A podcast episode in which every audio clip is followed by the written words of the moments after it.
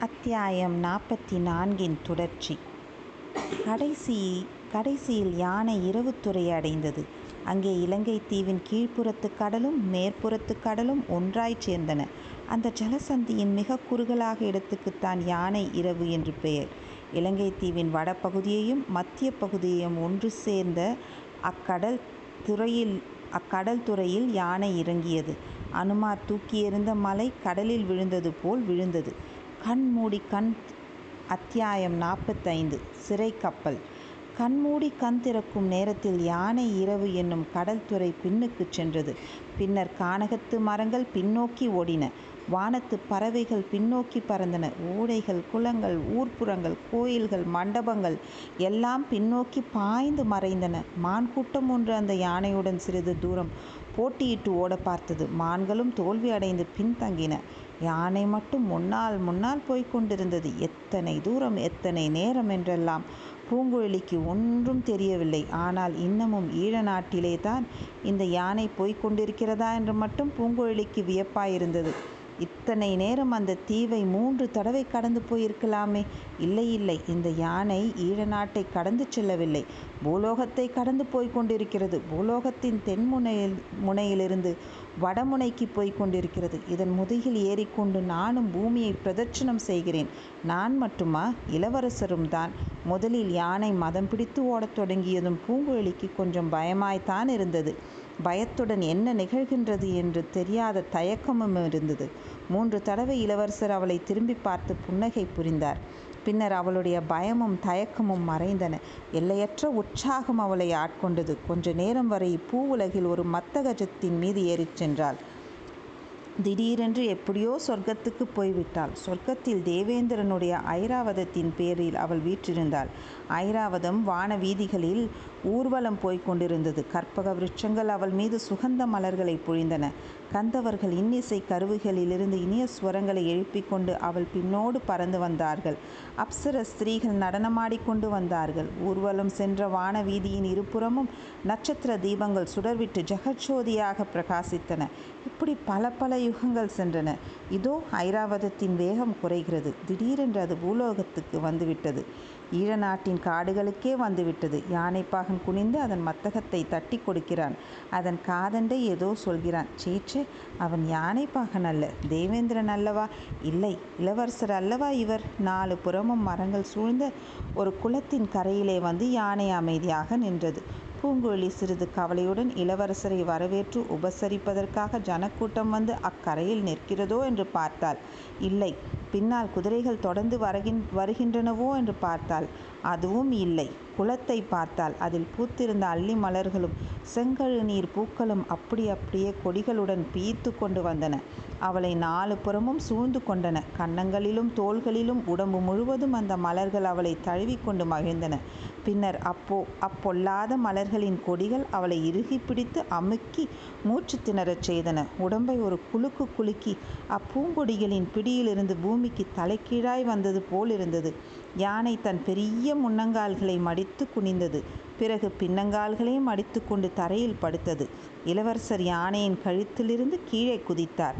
பூங்குழலி யானை மேலிருந்து இறங்குவதற்கு மனமில்லையா? என்றார். பூங்குழலி உடம்பை சிலிர்த்து கொண்டு தன் நினைவை அடைந்தாள். ஐயா சொர்க்கத்திலிருந்து பூமிக்கு வருவது கஷ்டம்தானே என்று முணுமுணுத்து கொண்டு இறங்கினார். யானை மீண்டும் எழுந்து குளக்கரையிலிருந்த ஒரு பெரிய மரத்தின் கிளையை பிடித்து தன் அகண்ட வாய்க்குள்ளே திணித்து கொண்டது. அருள்மொழிவர்மர் குளத்தின் கரையோரமாக சென்று உட்கார்ந்தார். தயங்கி நின்ற பூங்குழலியும் அருகில் வந்து உட்காரச் சொன்னார். தெளிந்த நீரில் பூங்குழலியின் முகம் பிரதிபலித்தது. யானையின் ஓட்டத்தினாலும் அச்சமயம் நேர்ந்த உள்ள கிளர்ச்சியினாலும் அவள் முகம் செக்கச்சுவேலென்று ஆகி செங்கழு நீர் பூவுடன் போட்டியிட்டது. நீரில் தெரிந்த அவள் முகத்தை பார்த்த வண்ணம் இளவரசர் சமுத்திரகுமாரி உன்னை எனக்கு ரொம்ப பிடித்திருக்கிறது என்றார். அல்லி மலர்களும் செங்கழு நீர் பூக்களும் மீண்டும் இடம்பெயர்ந்து வந்து பூங்குழலியின் உடல் முழுதும் முத்தமிட்டன. உன்னை ஏன் எனக்கு பிடித்திருக்கிறது தெரியுமா? என்று இளவரசர் கேட்டார். பூங்குழலியின் கண் முன்னால் வானமும் வையமும் குளமும் அதிலுள்ள மலர்களும் குளக்கரையிலிருந்த மரங்களும் சுழன்று சுழன்று வந்தன. எனக்கு தெரிந்த ஒவ்வொருவரும் நான் அவர்கள் இஷ்டம் போல் நடக்க வேண்டும் என்று ஆசைப்படுகிறார்கள். நீ ஒருத்தி மட்டும் என் விருப்பத்தின் படி நடக்க சந்தோஷத்துடன் சம்மதித்தாய். இந்த உதவியை என்றும் மறக்க மாட்டேன் சமுத்திரகுமாரி. பூங்குழலியின் உடம்பு ஒரு யாழ் ஆயிற்று அவளுடைய நரம்புகள் எல்லாம் யாழின் நரம்புகள் ஆயின பொன்வண்ண விரல்கள் அந்த நரம்புகளை மீட்டு மீட்டி தேவகானத்திலும் இனிய இசையை எழுப்பின. சேனாதிபதியும் பார்த்திவேந்திரனும் சேர்ந்து என் பிரயாணத்தை தடை செய்வதற்கு சூழ்ச்சி செய்கிறார்கள். சேனாதிபதி நாம் வரும் வழியில் பல இடையூறுகளை உண்டு பண்ணினார். நமக்கு முன் அவசரமாக ஆள் அனுப்பி கிராமவாசிகளை உபச்சாரம் நடத்துவதற்கு ஏற்பாடு செய்தார். பார்த்திபேந்திரர் விரைந்து திரிகோணமலைக்கு போயிருக்கிறார். அங்கிருந்து கப்பலேறி நமக்கு முன்னால் தொண்டை தொண்டைமான் ஆற்றின் முகத்வாரத்துக்கு வந்துவிட வேண்டும் என்பது அவருடைய உத்தேசம். ஆஹா அவர்களுடைய சூழ்ச்சி எனக்கு தெரியாது என்று நினைத்தார்கள். உன் உதவியினால் அவர்களுடைய சூழ்ச்சியை தோற்கடித்தேன். பூங்கொழிக்கு சற்றென்று தான் செய்த காரியம் என்னவென்பது நினைவு வந்தது. அவளை நரகலோகத்தில் யமதூதர்கள் உயிரோடு செக்கிலே போட்டு ஆட்டுவது போலிருந்தது. ஐயா அவர்கள் எல்லாரும் தங்களை எதிரிகளிடம் சிறைப்படாமல் தப்புவிக்க முயன்றார்கள். நான் பாவி தங்களை சிறைப்படுத்த அழைத்து போகிறேன் என்று கூறிவிட்டு விம்மினாள் பூங்குழலி. அடடே இது என்ன? உன்னை பற்றி நான் எவ்வளவோ நல்ல அபிப்பிராயம் கொண்டிருந்தேன் நீயும் அவர்களைப் போல் ஆகிவிட்டாயே. என் சுய புத்தியினால் இந்த பாதகத்தை நான் செய்யவில்லை. தங்களுடைய ஆசை வார்த்தையில் மயங்கி பைத்தியமாகிவிட்டேன். இப்போது புத்தி தெளிந்தது. நான் போகிறேன் என்று சொல்லிவிட்டு பூங்குழலி குதித்து எழுந்தாள். அவள் ஓடிப்போகாமல் தடுப்பதற்கு இளவரசர் அவளுடைய கரத்தை லேசாக தொட்டு பற்றினார். அச்சமயத்தில் தேவலோகத்து கன்னிகைகளுக்கு வேறு வேலை இருக்கவில்லை. அவர்கள் வெண்ணிலவின் சாற்றை சந்தன குழம்புடன் கலந்து பூங்குழலியின் மீது தெளித்தார்கள். அவள் முற்றும் சக்தியிழந்து செயலிழந்து மீண்டும் கீழே உட்கார்ந்தாள். இரண்டு கரங்களிலும் முகத்தை மூடிக்கொண்டு விம்மத் தொடங்கினாள். சமுத்திரகுமாரி உன்னிடம் ஒரு முக்கியமான விஷயம் சொல்ல எண்ணினேன். நீ இப்படி அழுவதாயிருந்தால் சொல்வதற்கில்லை. உடனே புறப்பட வேண்டியது தான். பூங்குழலி கண்ணீரை துடைத்து கொண்டு அவரை நிமிர்ந்து பார்த்தாள். அதுதான் சரி. கேள். இவர்கள் எல்லாரும் என்னை சிறைப்படாமல் காப்பாற்ற முயல்கிறார்கள் என்று சொன்னாயே அது உண்மைதான். அது எதற்காக தெரியுமா? தங்கள் பேரில் அவர்கள் வைத்திருக்கும் அன்பினால்தான். நான் ஒருத்தி மட்டும்தான். பாதகி. பொறு பொறு. என் பேரில் எல்லாருக்கும் அன்புத்தான் எதற்காக தெரியுமா? யாரோ ஜோசியர்களும் ரேகை சாஸ்திரிகளும் சொல்லியிருக்கிறார்களாம். நான் ஒரு காலத்தில் சக்கரவர்த்தியாகப் போகிறேன் என்று. ஆகையால் ஒவ்வொருவரும் என்னை சிம்மாசனத்தில் தூக்கி வைத்து என் தலையிலே ஒரு கிரீடத்தையும் சுமத்திவிட பார்க்கிறார்கள். பேராசை பிடித்தவர்கள். ஐயா அவர்கள் அப்படி ஆசைப்பட்டால் அதில் தவறு என்ன? இந்த லோகத்துக்கு மட்டும்தானா? மூன்று உலகத்துக்கும் சக்கரவர்த்தியாக தாங்கள் தகுதி வாய்ந்தவர் அல்லவா? ஆஹா நீயும் அவர்களைப் போலத்தான் பேசுகிறாய். பெண்ணே இவ்வுலகில் அரண்மனையைப் போன்ற சிறைக்கூடம் வேறில்லை. சிம்மாசனத்தை போன்ற பலிபுடமும் இல்லை. கிரீடம் அணிவது போன்ற தண்டனை வேறு கிடையவே கிடையாது. இதையெல்லாம் மற்றவர்களிடம் சொன்னால் ஒப்புக்கொள்ள மாட்டார்கள். நீயாவது ஒப்புக்கொள்வாய் என்று நினைத்தேன். பூங்குழலியின் கண்ணிமைகள் பட்டுப்பூச்சியின் சிறகுகளைப் போல் அடித்து கொண்டன. அவள் ஆர்வம் ததும்பிய அகன்ற கண்களினால் அரசிலம் குமாரரை நோக்கினாள். அத்தியாயம் நாற்பத்தைந்தின் தொடர்ச்சி.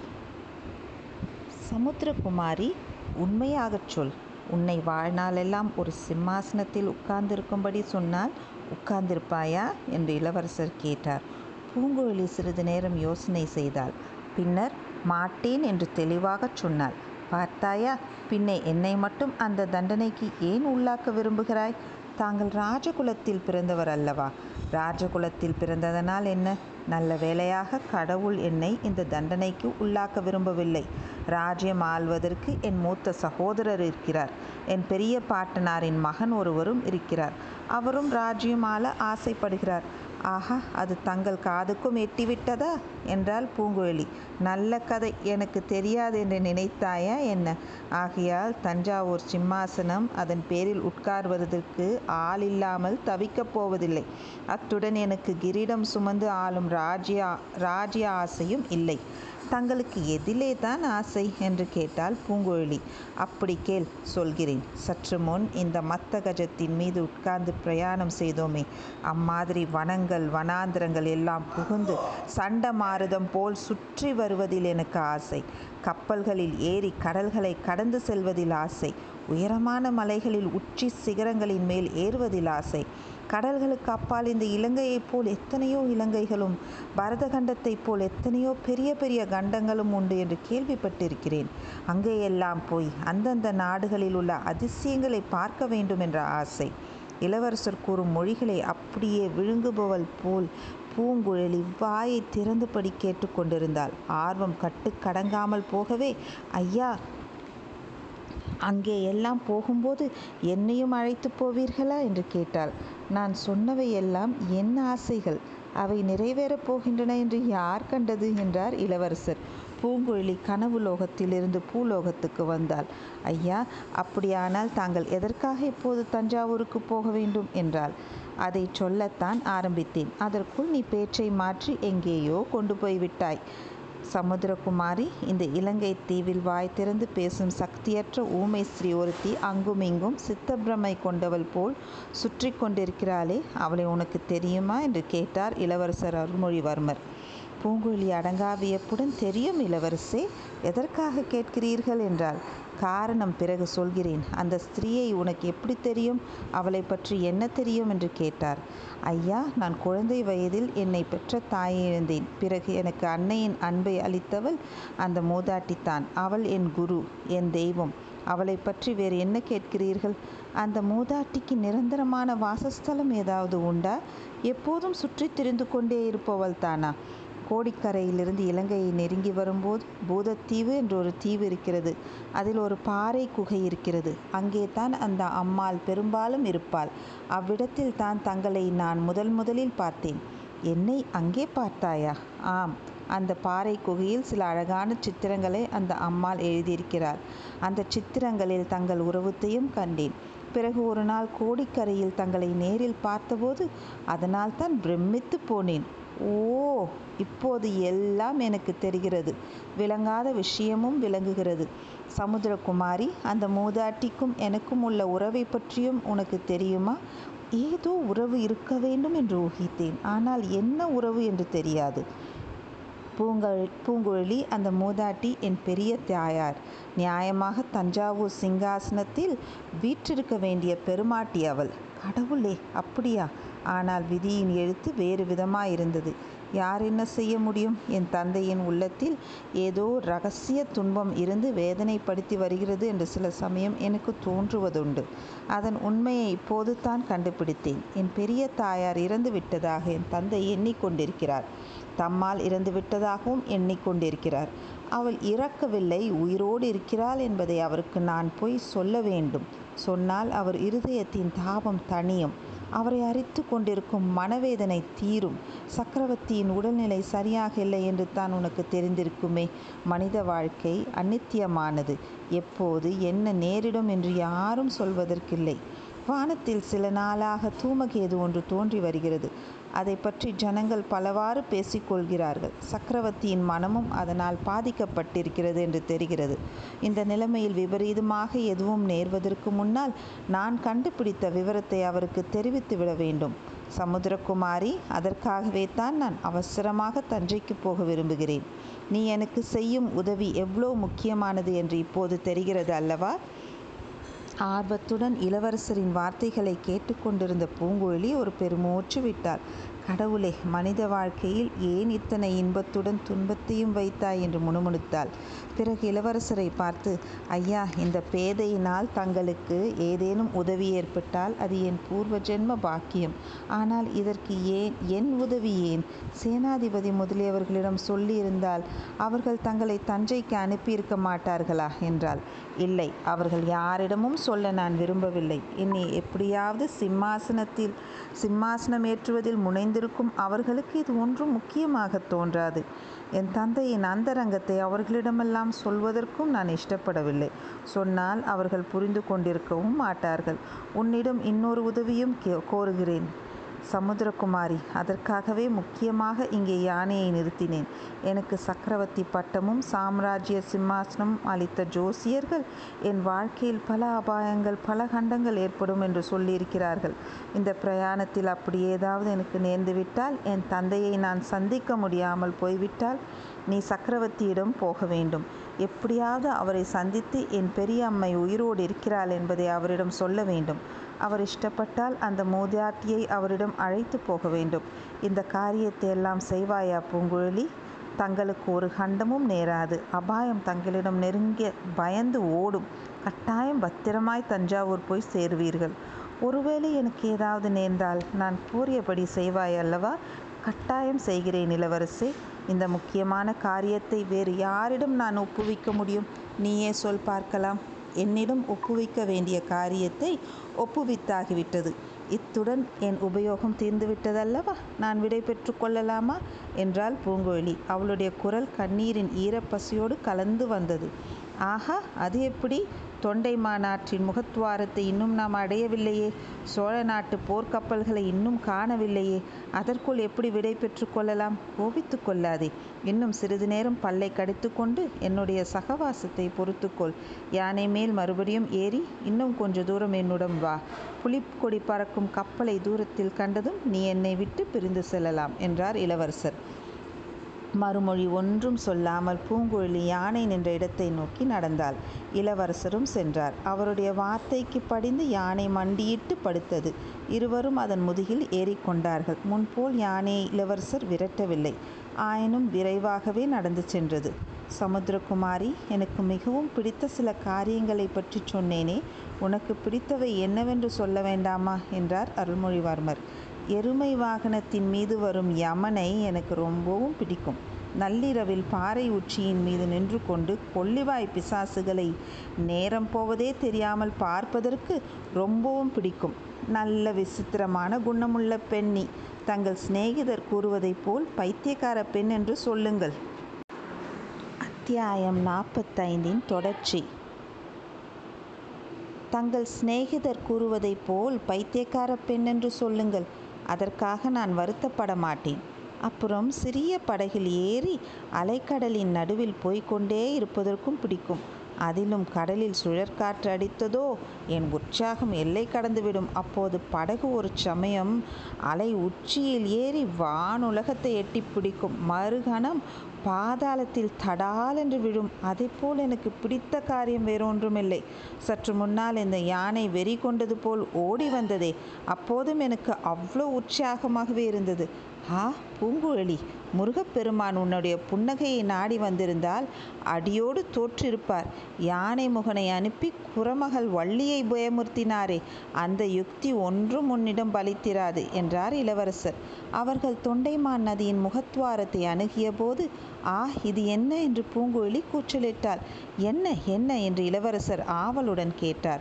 புலிக்கொடியுடன் கூடிய மரக்கலங்கள் நான் பார்த்த இடத்தில் இல்லையே. என்னை பற்றி தாங்கள் என்ன நினைப்பீர்கள்? சேனாதிபதி என் மீது சந்தேகப்பட்டது போல் தங்களை ஏமாற்றி அழைத்து வந்தவளாகிவிட்டேனே என்றாள். அப்படி நான் ஒரு நாளும் நினைக்க மாட்டேன் பூங்குழலி. நீ பொய் சொல்லி என்னை வஞ்சித்து அழைத்து வர எவ்வித முகாந்திரமும் இல்லை. ஏன் இல்லை இளவரசே? காதல் காரணமாக இருக்கலாம் அல்லவா? உலகமெல்லாம் அழகில் மன்மதனையும் வீர பராக்கிரமத்தில் அர்ஜுனனையும் நிகர்த்தவர் என்று போற்றும் பொன்னியின் செல்வர் மீது மோகம் கொண்டு ஒரு பேதை பெண் இம்மாதிரி செய்திருக்கலாம் அல்லவா? பெண்ணே சேனாதிபதி இங்கே இச்சமயம் இருந்திருந்தால் ஒருவேளை அவ்வாறு சந்தேகப்பட்டிருக்கலாம். ஆனால் உன் மனதிலும் என் மனதிலும் அத்தகைய பைத்தியக்கார எண்ணங்களுக்கு இடமில்லை. ஐயா பழையாறை அரண்மனையில் வானதி தேவி என்ற வீரர் குலத்து இளவரசி ஒருத்தி இருக்கிறாளே அவளை பற்றியும் அப்படி தாங்கள் சொல்வீர்களா?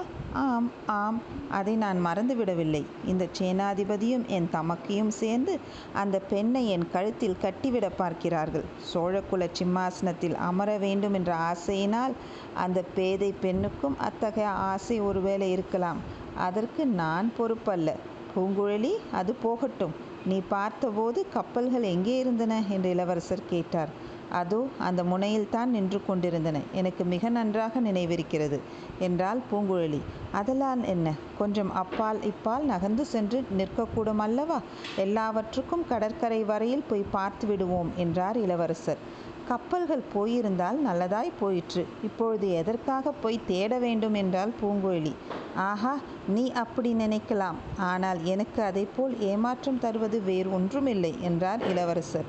முன்னூறு வருஷத்துக்கு முன்னால் இலங்கை இளவரசனாகிய மாணவன் மண் காஞ்சிபுரத்தில் வந்து சரண் புகுந்திருந்தான். அவனுக்கு ராஜ்யத்தை மீட்டு தருவதற்காக மாமல்ல சக்கரவர்த்தி ஒரு பெரும் படையை அனுப்பினார். அவர் அனுப்பிய படைகள் இந்த பிரதேசத்திலே தான் வந்து இறங்கின. அச்சமயம் தொண்டைமான் ஆறு உள்ள இடத்தில் ஒரு சிறிய ஓடை தான் இருந்தது. கப்பல்கள் வந்து நிற்பதற்கும் படைகள் இறங்குவதற்கும் சௌகரியமாவதற்கு அந்த ஓடையை வெட்டி ஆழமாகவும் பெரிதாகவும் ஆக்கினார்கள். பிறகு அந்த ஓடை தொண்டை மானார் மானார் என்று பெயர் பெற்றது. முகத்வாரத்தின் அருகில் அந்த நதி வளைந்து வளைந்து சென்றது. இருபுறமும் மரங்கள் அடர்ந்திருந்தன. இதனால் கடலிலிருந்து பார்ப்போருக்கு தெரியாதபடி கப்பல்கள் நிற்பதற்கு வசதியாக இருந்தது. அவ்வாறு பூமிக்குள் ஆறு புகுந்து தண்ணீர் நிறைய தேங்கியிருந்த இடம் ஒன்றிலே தான் இளவரசரை சிறைப்பிடிக்க வந்த மரக்கலங்களை பூங்குழலி பார்த்திருந்தாள். முதலில் பார்த்த இடத்தில் அந்த மரக்கலங்கள் இப்போது காணப்படவில்லை. அதாவது பாய்மரங்கள் கொடிகள் முதலியவை தென்படவில்லை. அந்த இடத்தை மேலும் நெருங்கி பார்த்தபோது ஒரு அதிசயமான காட்சி புலப்பட்டது. கப்பல் ஒன்று வெள்ளத்தை விட்டு அதிக தூரம் பூமிக்குள்ளே சென்று சேற்றிலே புதைந்து போயிருந்தது. அதன் பாய்மரங்கள் கொடிகள் முதலியவை ஒடிந்தும் சிதைந்தும் கிடந்தன. அதில் மனிதர்கள் யாரும் இருந்ததாக தெரியவில்லை. இரண்டு நாளைக்கு முன்னால் அவள் பார்த்த கப்பல்களிலே அது ஒன்று என்பது பூங்குழலிக்கு நன்கு தெரிந்தது. இளவரசரை சிறைப்பிடித்து கொண்டு போவதற்கென்று வந்த கப்பல்களில் ஒன்று அதுவே சேற்றிலே சிறைப்பட்டு கிடப்பதைக் கண்டு பூங்கோழி ஆச்சரிய கடலில் மூழ்கினாள். அத்தியாயம் நாற்பத்தி ஆறு பொங்கிய உள்ளம். இளவரசர் யானையின் காதில் மந்திரம் ஓதினார். யானை படுத்தது. இருவரும் அவசரமாக அதன் முதுகிலிருந்து இறங்கினார்கள். கரை தட்டு ம கரை தட்டி மணலில் புதைந்திருந்த மரக்கலத்தின் அருகில் சென்று பார்த்தார்கள். அந்த கப்பலின் கதி பார்க்க பரிதாபமாயிருந்தது. பாய்மரங்கள் தாறுமாறாக உடைந்து கிடந்தன. ஒருவேளை அந்த உடைந்த கப்பலுக்குள்ளேயோ அல்லது அக்கம் பக்கத்திலோ யாராவது இருக்கக்கூடும் என்று சந்தேகித்தார்கள். இளவரசர் கையை தட்டி சத்தம் செய்தார். பூங்குழலி வாயை குவித்து கொண்டு கூவி பார்த்தாள். ஒன்றுக்கும் பதிலில்லை. இருவரும் தண்ணீரில் இறங்கிச் சென்று கப்பலின் விளிம்பை பிடித்துக்கொண்டு ஏறினார்கள். கப்பலின் அடிப்பலகைகள் பிளந்து தண்ணீரும் மணலும் ஏராளமாக உள்ளே வந்திருந்தன. ஒருவேளை அதை நீரிலே தள்ளிவிட்டு கடலில் செலுத்தலாமோ என்ற ஆசை நிராசையாயிற்று. அந்த கப்பலை அங்கிருந்து தண்ணீரில் நகர்த்துவது இயலாத காரியம். கரையில் இழுத்து போடுவதற்கு ஒரு யானை போதாது. பல யானைகளும் பல ஆட்களும் வேண்டும். அதை செப்பனிட பல மாதங்கள் மரக்கல தச்சர்கள் வேலை செய்தாக வேண்டும். சிதைந்து கிடந்த பாய்மரங்களுக்கிடையே சிக்கியிருந்த புலிக்கொடியை இளவரசர் எடுத்து பார்த்தார். அது அவருக்கு மிக்க மனவேதனை அளித்தது என்று நன்றாய் தெரிந்தது. பூங்குழலி நீ பார்த்த கப்பல்களில் ஒன்று தானா இது? என்று கேட்டார்.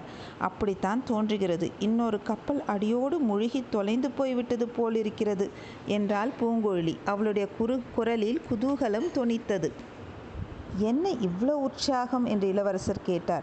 தங்களை சிறைப்படுத்தி கொண்டு போவதற்கு வந்த கப்பல்கள் மூழ்கி தொலைந்து போனால் எனக்கு உற்சாகமாக இராதா? என்றாள் பூங்குழலி. நீ உற்சாகப்படுவது தவறு சமுத்திரகுமாரி. ஏதோ விபரீதமாக நடந்து போயிருக்கிறது. புலிக்கொடி தாங்கிய மரக்கலத்துக்கு இந்த கதி நேர்ந்தது எனக்கு வேதனை அளிக்கிறது. இது எப்படி நேர்ந்தது என்றும் தெரியவில்லை. இதிலிருந்த வீரர்களும் மாலுமிகளும் என்ன ஆனார்கள்? அதை நினைத்தால் என் மனம் மேலும் குழம்புகிறது. இன்னொரு கப்பல் முழுகி போயிருக்க வேண்டும் என்றா சொல்கிறாய்? முழுகி போயிருக்கலாம் என்று சொல்கிறேன். முழுகி போயிருந்தால் ரொம்ப நல்லது. நல்லது நல்லதில்லை இல்லவே இல்லை. அப்படி ஒரு நாளும் இராது. இந்த கப்பலின் கதியை பார்த்துவிட்டு இன்னொரு கப்பல் அப்பால் நிறைய தண்ணீர் உள்ள இடத்துக்கு போயிருக்கலாம். இந்த கப்பல் ஏன் இவ்வளவு கரை அருகில் வந்திருக்க வேண்டும் என்றும் தெரியவில்லை. சோழ நாட்டு மாலுமிகள் ஆயிரம் ஆயிரம் ஆண்டுகளாக கப்பல் விட்டு பழக்கமுள்ள பரம்பரையில் வந்தவர்கள். அவர்கள் இத்தகைய தவறு ஏன் செய்தார்கள்? எப்படியும் இதிலிருந்து அவர்கள் தப்பி பிழைத்திருக்க வேண்டும். ஒன்று மற்ற கப்பலில் ஏறி போயிருக்க வேண்டும். வா போய் பார்க்கலாம். எங்கே போய் பார்ப்பது இளவரசே? சூரியன் அஸ்தமித்து நாலாபுறமும் இருள் சூழ்ந்து வருகிறது என்றாள் பூங்குழலி. சமுத்திரகுமாரி உன் படகை எங்கே விட்டு வந்தாய்? என் படகு ஏறக்குறைய இந்த ஆற்றின் நடுமத்தியில் அல்லவா இருக்கிறது. யானை மீது வந்தபடியால் அதுவும் நீங்கள் யானையை செலுத்தியபடியால் இவ்வளவு சீக்கிரம் வந்துவிட்டோம். படகில் ஏறியிருந்தால் நள்ளிரவுக்குத்தான் இங்கு வந்திருப்போம். சரி நன்றாக இருட்டுவதற்குள் இந்த நதிக்கரையோரமாக போய் பார்க்கலாம் வா.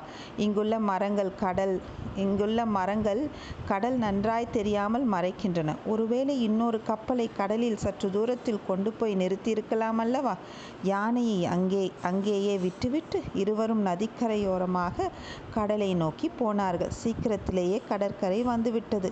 கடலில் அமைதி குடிக்கொண்டிருந்தது அலை என்பதற்கு அறிகுறியும் இல்லை கண்ணு கெட்டிய தூரம் ஒரே பச்சை வர்ண தகடாக தோன்றியது. கடலின் பச்சை நிறமும் வானத்தின் மங்கிய நீல நிறமும் வெகு தூரத்திற்கு அப்பால் ஒன்றாய் கலந்தன.